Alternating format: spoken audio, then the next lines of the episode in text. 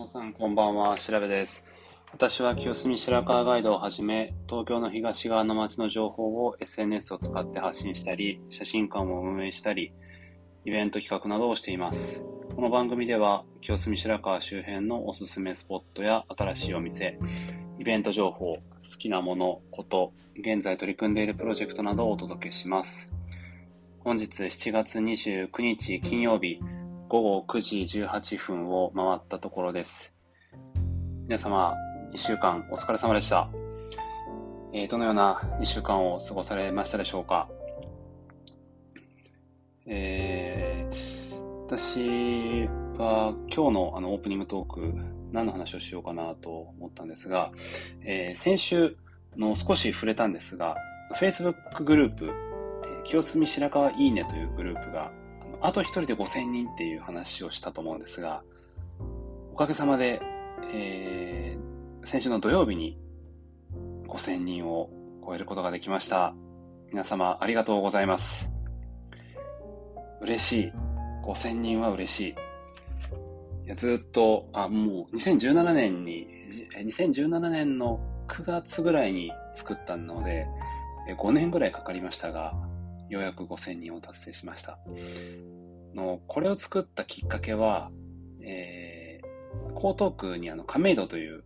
まあ、駅、あのエリアがありますが、の I love 亀戸という名前の亀戸の Facebook グループを作ってくあ作ってらっしゃるあの管理人の方と、まあ、出会う機会があって、で、のまあ、それまでは Facebook ページで、私が、まあ、ただただ発信をしているっていうだけだったんですが、このグループであれば、まあ、住人の方だったり、まあ、町の方だったりが、思い思いに、こう、まあ、好きな、あの、お店だったり、えー、宣伝とか、投稿できるので、あ、これはいいなと思って、えー、やり方を教えてもらって始めたのがきっかけだったんですね。で、ようやく5000人を突破しまして、いや、嬉しいというところです。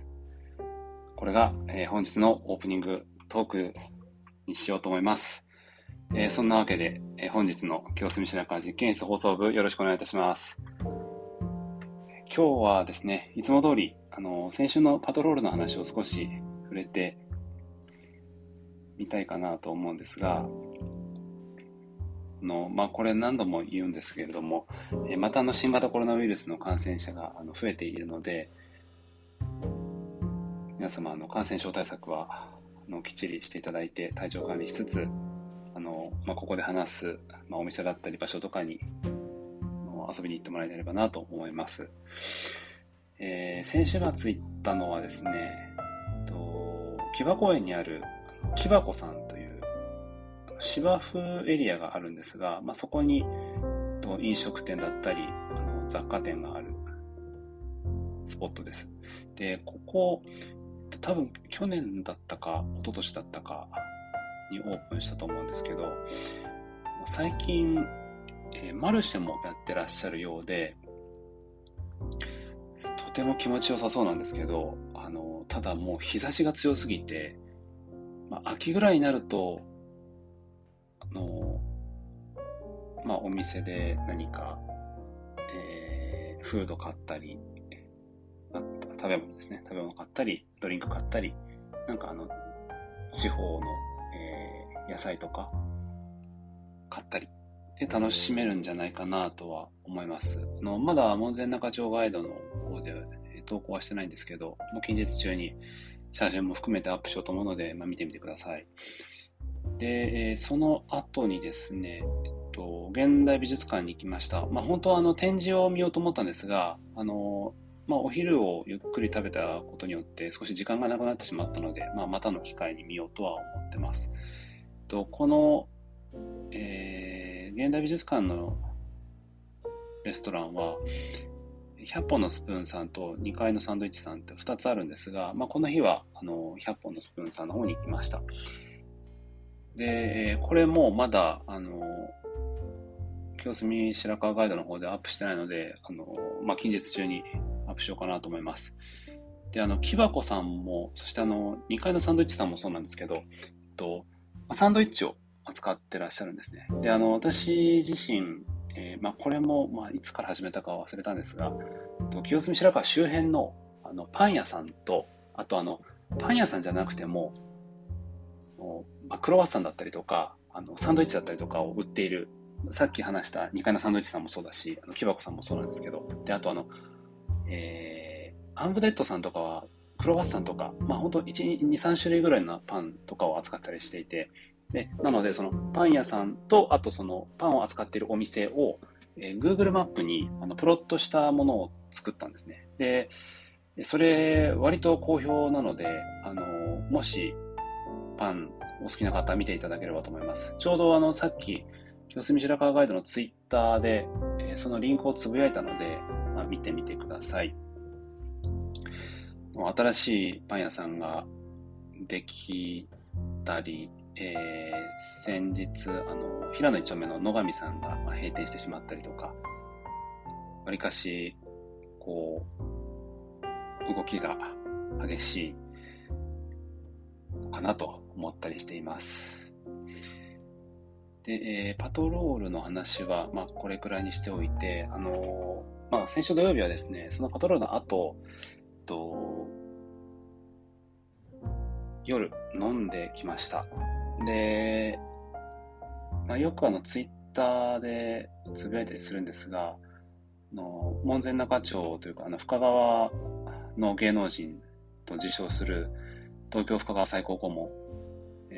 えー、ヒロさんという方がいるんですけど、まあ、その方と差しでよく飲みに行くんですが、まあ、その日がこの間の土曜日で、で、えー、そのまあ二人と、あと、あの、清澄白河写真室のお客様も、の撮影がさせてもらった時に、今度飲み行きましょうって言ってくださったので、まあ、その方と飲んでました。いや、もう、あまあ、昼何時だったかな ?4 時ぐらい。午後4時ぐらいから、フォークウェイズさんで飲み始め、その後、えー、白川三丁目の魚名さんで飲み、で、えー、ラストは白川一丁目のミディアムさんまあ、ミディアムさんの9周年だったので、まあ、そのお祝いのイベントがあって、まあ、それに顔出すっていう感じだったんですけど、いや、本当にはしご酒が楽しい。もう、いや、もう何喋ったかは正直覚えてないですが、あの、まあ、ヒロさんも、まあ、そしてその一緒に行った、えー、ツイッター名で言うと、あの、エレンさん、いや、とにかく楽しいというか、あの、共通点もあったりとか、